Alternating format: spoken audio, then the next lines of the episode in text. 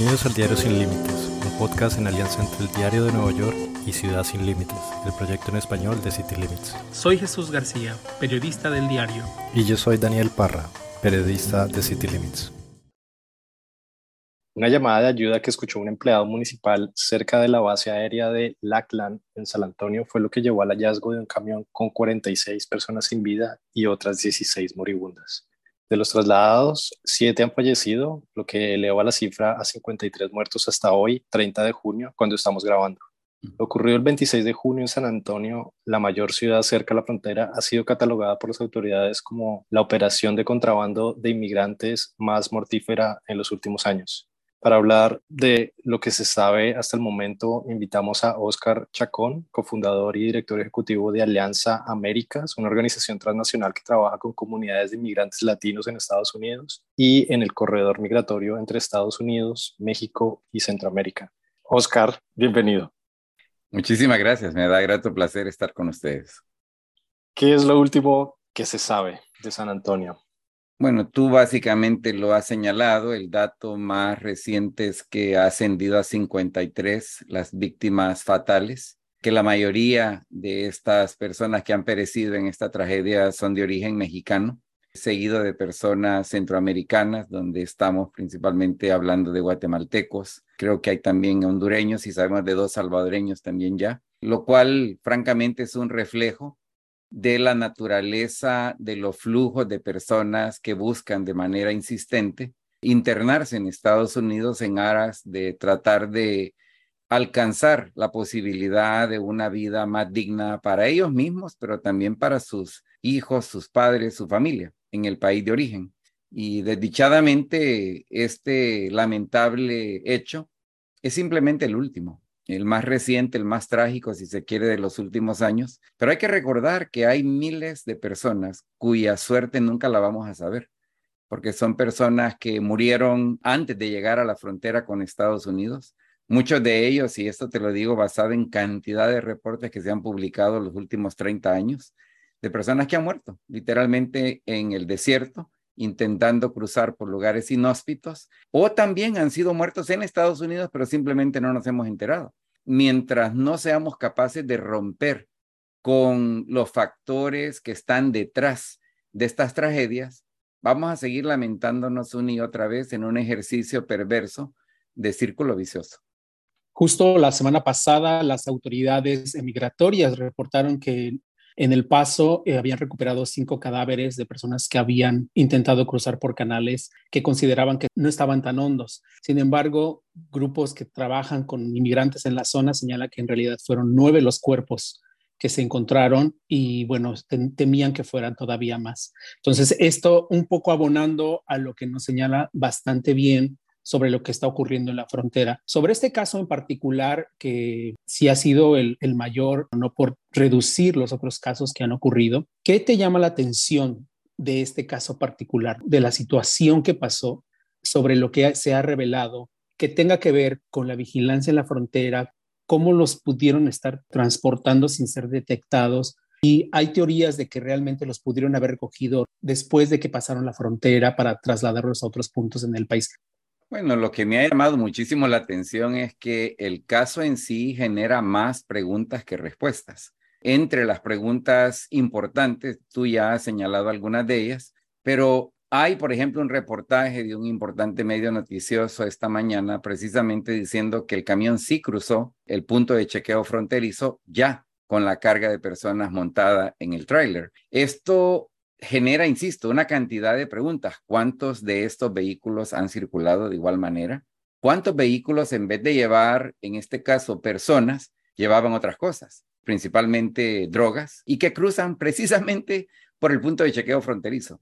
Pone en duda qué tan inteligente ha sido este enfoque insistente, rígido, de invertir literalmente hablando miles de millones de dólares al año para supuestamente mejorar el control fronterizo? Son de las preguntas que genera. Por el otro lado, también creo que es importante hacernos la pregunta, ¿qué tan sofisticadas son estas redes de manejo de personas a través de fronteras? ¿Qué tan vinculado está hoy en día lo que un día de hace mucho tiempo era un negocio familiar? el tratar de meter personas de manera no autorizada a Estados Unidos por décadas fue algo muy incluso de negocio familiar en México, en Centroamérica, pero que ahora, precisamente por estas políticas perversas que buscan por sobre todo contener los flujos, se ha logrado consolidar el tipo de actividad criminal que ahora incluye el tráfico de personas dentro del esquema más regional de operaciones de redes internacionales de crimen organizado, lo cual, insisto, vuelve a generar, ¿verdad? Más preguntas que respuestas, especialmente cuando tomamos como punto de partida que desde por lo menos 1987 los Estados Unidos de América se le ocurrió que si militarizábamos y gastábamos más en medidas de control fronterizo, estas cosas no iban a pasar. Y nos siguen diciendo lo mismo, pero la evidencia nos demuestra el fracaso de estas políticas, entre otras. San Antonio es una de esas ciudades que conecta de este a oeste y de norte a sur al país a través de las avenidas. Y entre Nuevo Laredo y Laredo cruza un gran flujo de carga y una muy pequeña parte de esta carga es monitoreada. ¿Qué se sabe de cómo es el tráfico de personas específicamente en esta parte de la frontera y en San Antonio? Bueno, lo primero que sabemos en base a testimonio, básicamente, es que las redes no son una, sino son varias. Son varias redes, con frecuencia hay rencillas entre redes.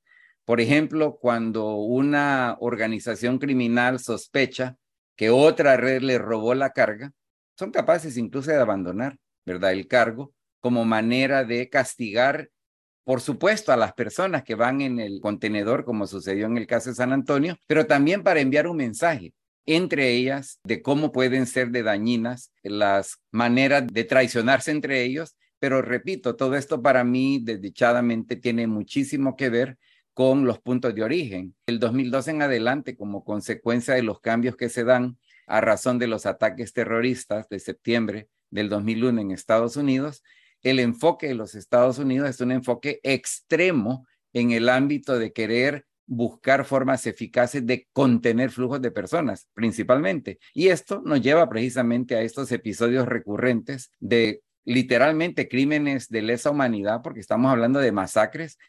Esta compleja red del crimen organizado de diferentes grupos que se dedican al tráfico de drogas y también a transportar a personas de manera irregular y cobrándoles cantidades realmente estratosféricas y poniéndolos en peligro. No solamente operan en México, sino en todo el, continente. ¿Nos cuentas un poco más en detalle cómo es que funciona esto? Porque al final una persona que llega, que viene, por ejemplo, desde Honduras, al llegar a México tendría que tener algún otro tipo de contacto para poder cruzar hacia Estados Unidos. En primer lugar, señalar que lo que sabemos en buena medida son gracias a algunos estudios francamente muy parciales que se han hecho de la manera en que se han reestructurado las redes de crimen internacional, de crimen organizado, y que operan, entre otras cosas, el movimiento de personas, no solo en el continente americano, sino que estas son redes de carácter mundial y que ahora operan, insisto, como empresas sumamente eficientes en múltiples lugares del planeta.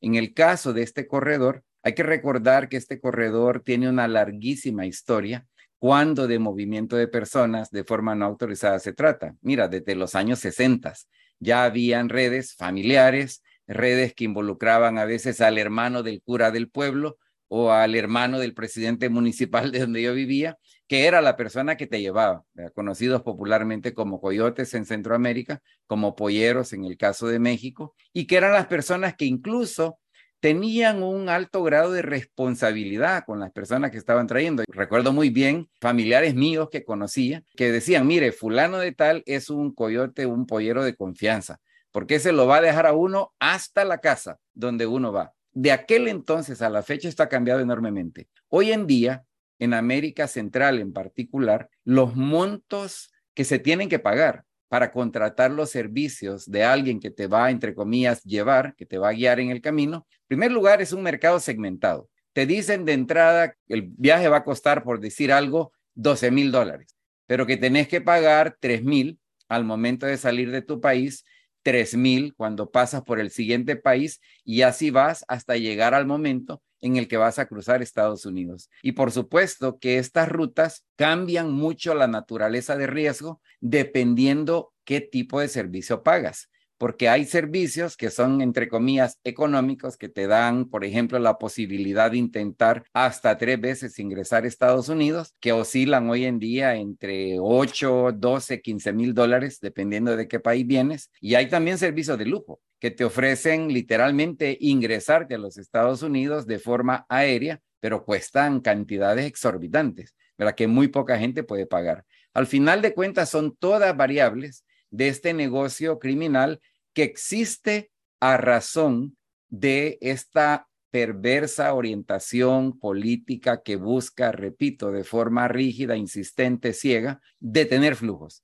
Si tuviéramos un enfoque diferente de la política pública en cuanto a flujos migratorios, este negocio no existiría como tampoco existirían otros negocios ilícitos en la medida que se han venido cambiando, ¿verdad? Los paradigmas de política pública. Yo solo te recuerdo cuánta gente murió en los Estados Unidos de América en los años de prohibición del uso y comercio del alcohol, ¿verdad? Una vez que se regula, una vez que se vuelve legalizado, eso reduce enormemente. No estoy diciendo que tomar alcohol sea bueno, pero estoy diciendo de que la parte criminal pierde su razón de ser a razón de mejores políticas públicas en beneficio genuino de la mayoría de personas. La inmigración en la frontera se ha politizado por décadas y recientemente, por ejemplo, hace unos días, el senador de Illinois, Dick Durbin, dijo que esto que había pasado en la frontera era casi como un momento para cambiar las cosas, tal como sucedió en Uvalde, en el cual después de esta matanza que hubo allá, se pasan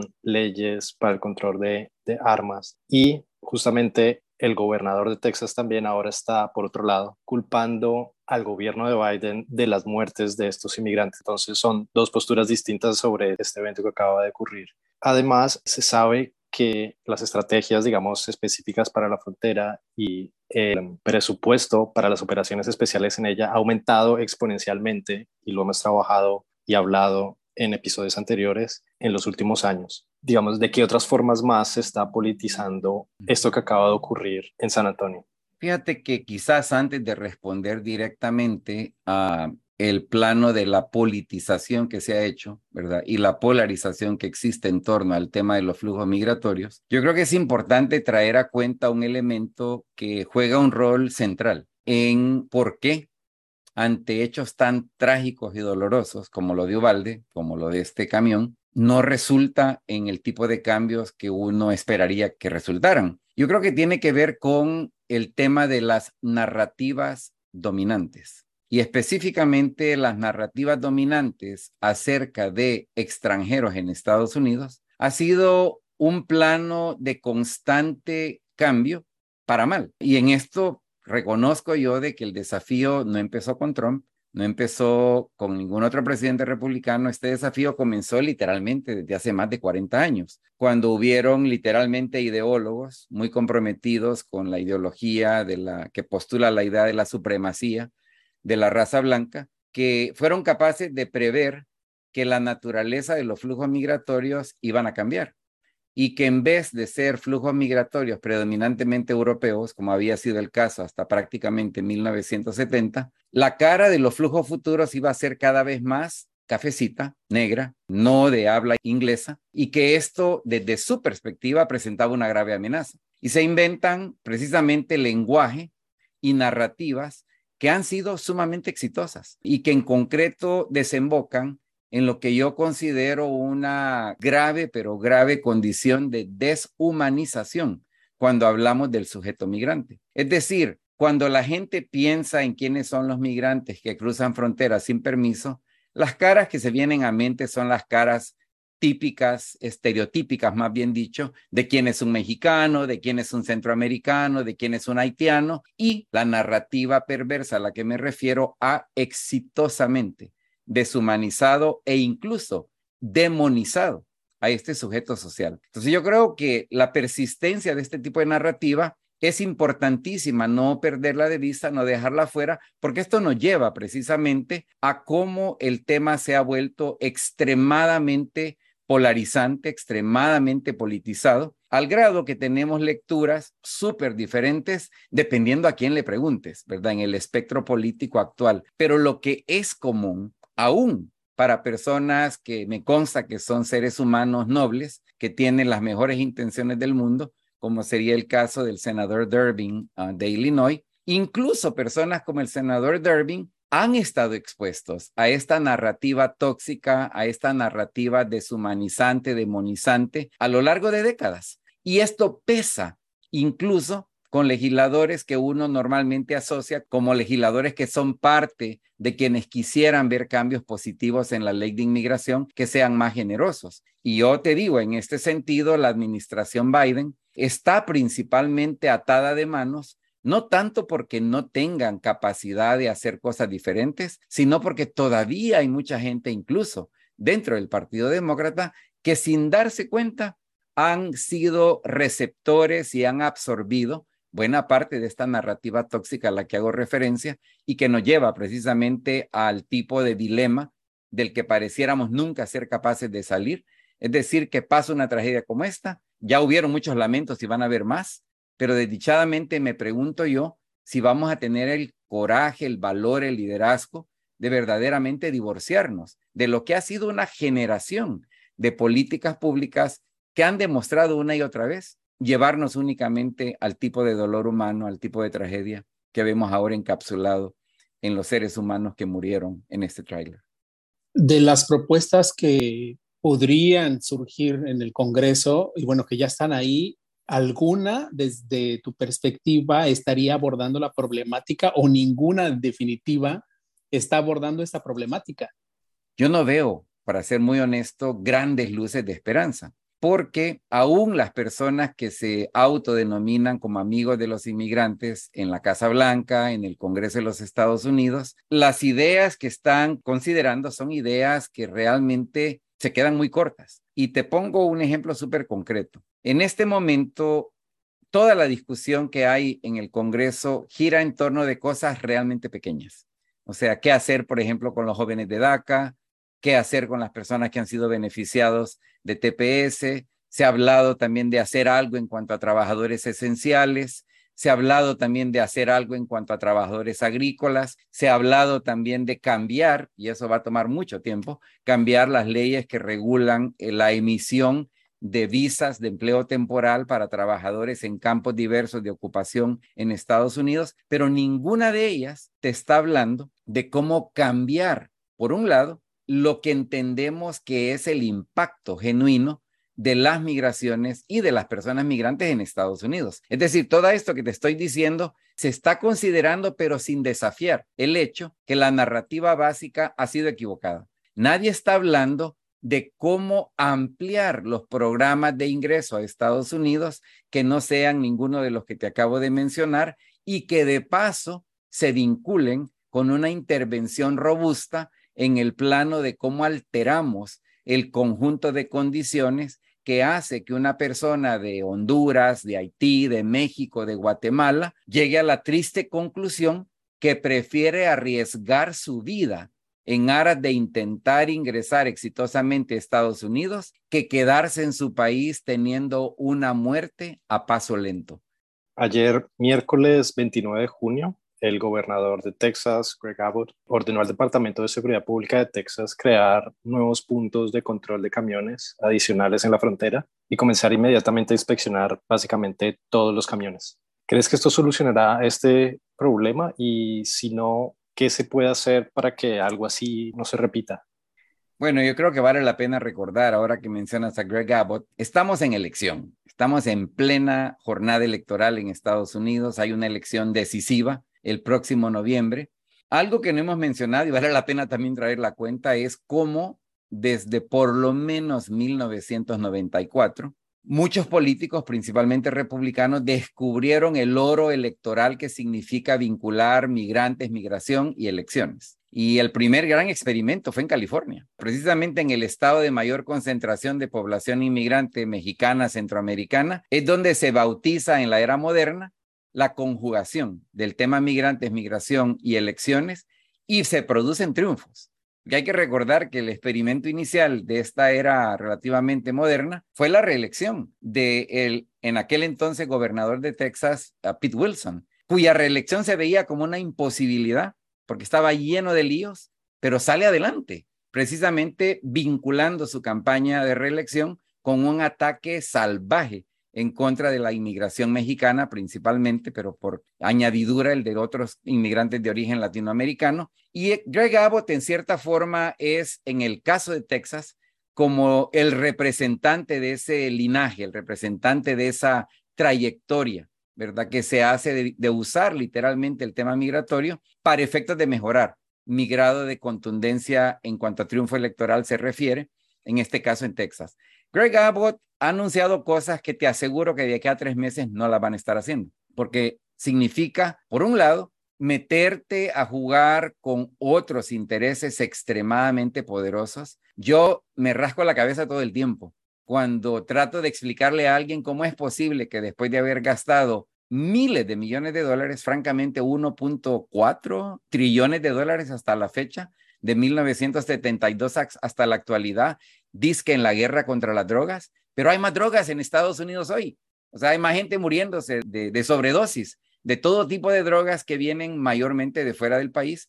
Y entonces, ¿en qué se ocupó la lana? ¿En qué se ocupó el dinero? Porque definitivamente no estamos teniendo éxito. Y yo me temo que el anuncio de Greg Abbott está dirigido enteramente a mejorar su ranking para las elecciones que vienen. Y lo mismo van a hacer muchos otros políticos que van a culpar precisamente a Biden de haber abierto las fronteras y de estar comunicándole a la gente que pueden venir, no es ninguna de estas cosas. El fondo del problema tiene que ver con nuestra lectura súper equivocada, especialmente en círculos de tomas de decisiones, sobre qué le significa la migración a los Estados Unidos de América y por lo tanto, cuál debería de ser el abordaje más sensato, de sentido común y de paso humanista de lo que son los flujos migratorios en una región que tiene ya décadas de ser extremadamente interconectada cuando de mercados laborales se trata.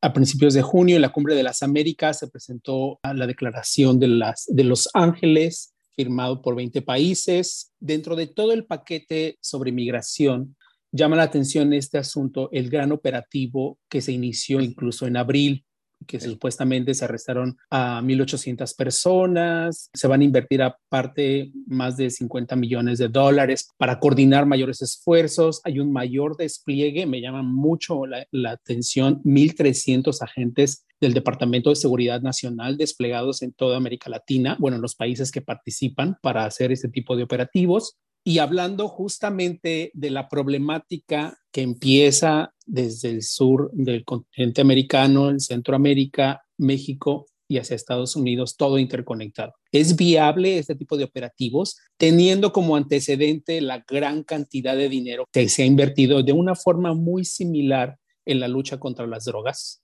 No, lo que tenemos es la receta de otro enorme fracaso de paso sumamente costoso. Nos están literalmente quemando el dinero, porque al igual que la famosa guerra contra las drogas, lo que se busca es generar noticias que tienen impacto y potencial beneficio electoral sin que verdaderamente estemos abordando el problema desde su expresión más originaria.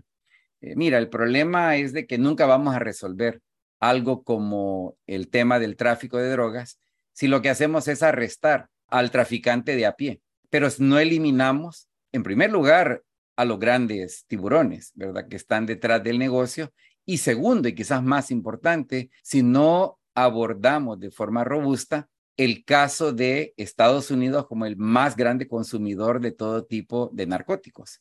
En el caso migratorio, y odio tener que tener esta conversación en el mismo, eh, en la misma espacio, por decirlo así, porque obviamente las drogas son malas, ¿verdad? No hay ninguna duda al respecto. Las personas no, las personas son un enorme beneficio, ¿verdad? Para la nación. Pero aquí volvemos al problema. ¿De qué nos sirve arrestar a un número grande de operadores en terreno de las redes de tráfico de personas si no eliminamos exitosamente los factores que son subyacentes, los factores que están detrás del negocio del tráfico de personas. Te pongo un ejemplo que no es de ciencia ficción. En Costa Rica no hay redes, de tráfico de personas. ¿Por qué?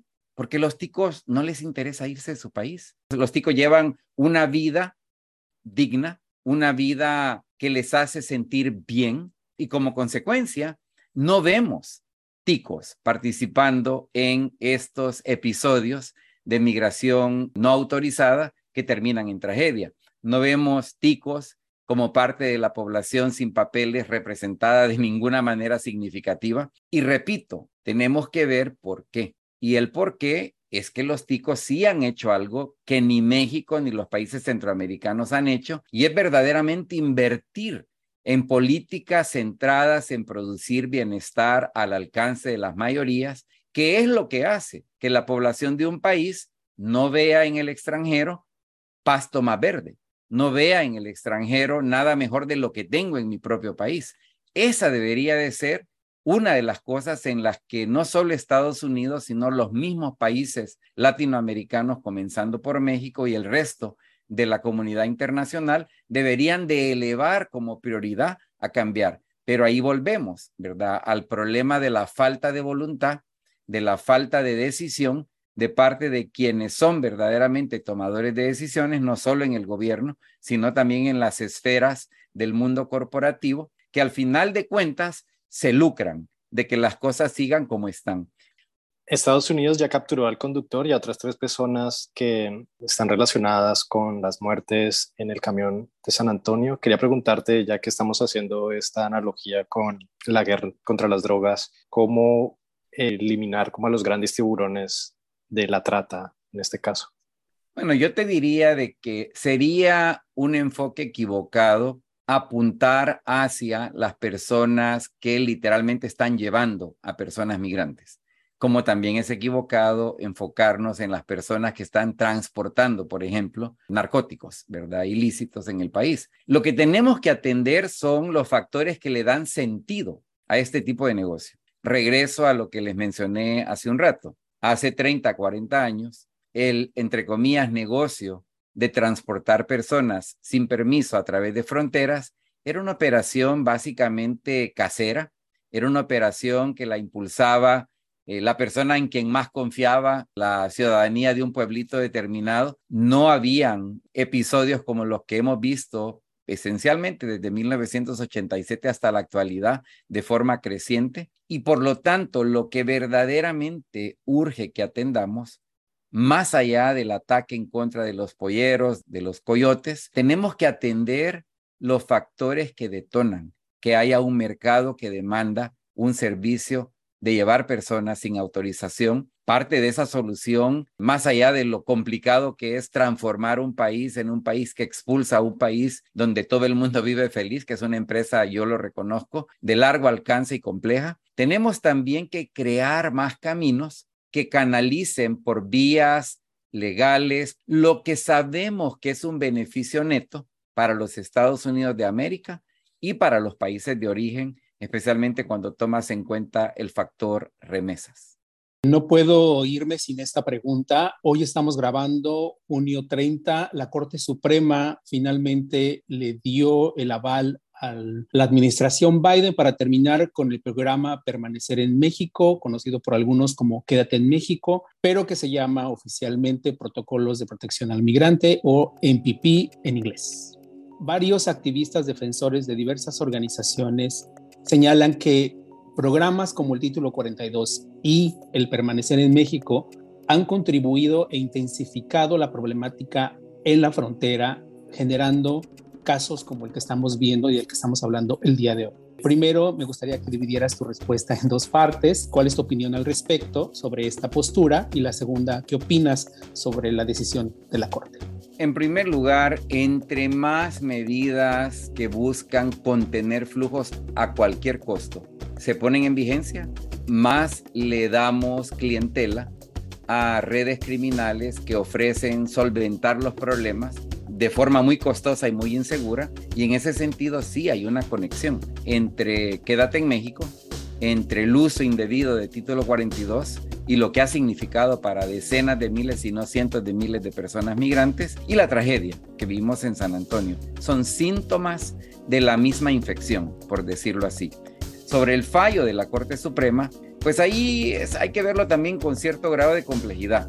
Es muy positivo que aunque fue un fallo apretado, 5 a 4, se reconozca algo que ha sido la práctica de siempre, es decir, reconocer que es la rama ejecutiva del gobierno quien tiene la última palabra cuando de implementar una ley como la ley migratoria se trata, que a final de cuentas en buena medida es una ley que se pudiera considerar como un apéndice de la política exterior de los Estados Unidos en muchos sentidos y la política exterior desde George Washington en adelante estaba claramente definida como una política que la maneja, la decide, la implementa la rama ejecutiva del gobierno. Creo que en ese sentido la decisión tiene mucho sentido, pero también tenemos que reconocer, la decisión de la Corte no cambia las cosas de forma automática mañana. Oscar, pues bastante interesante, complejísimo todo.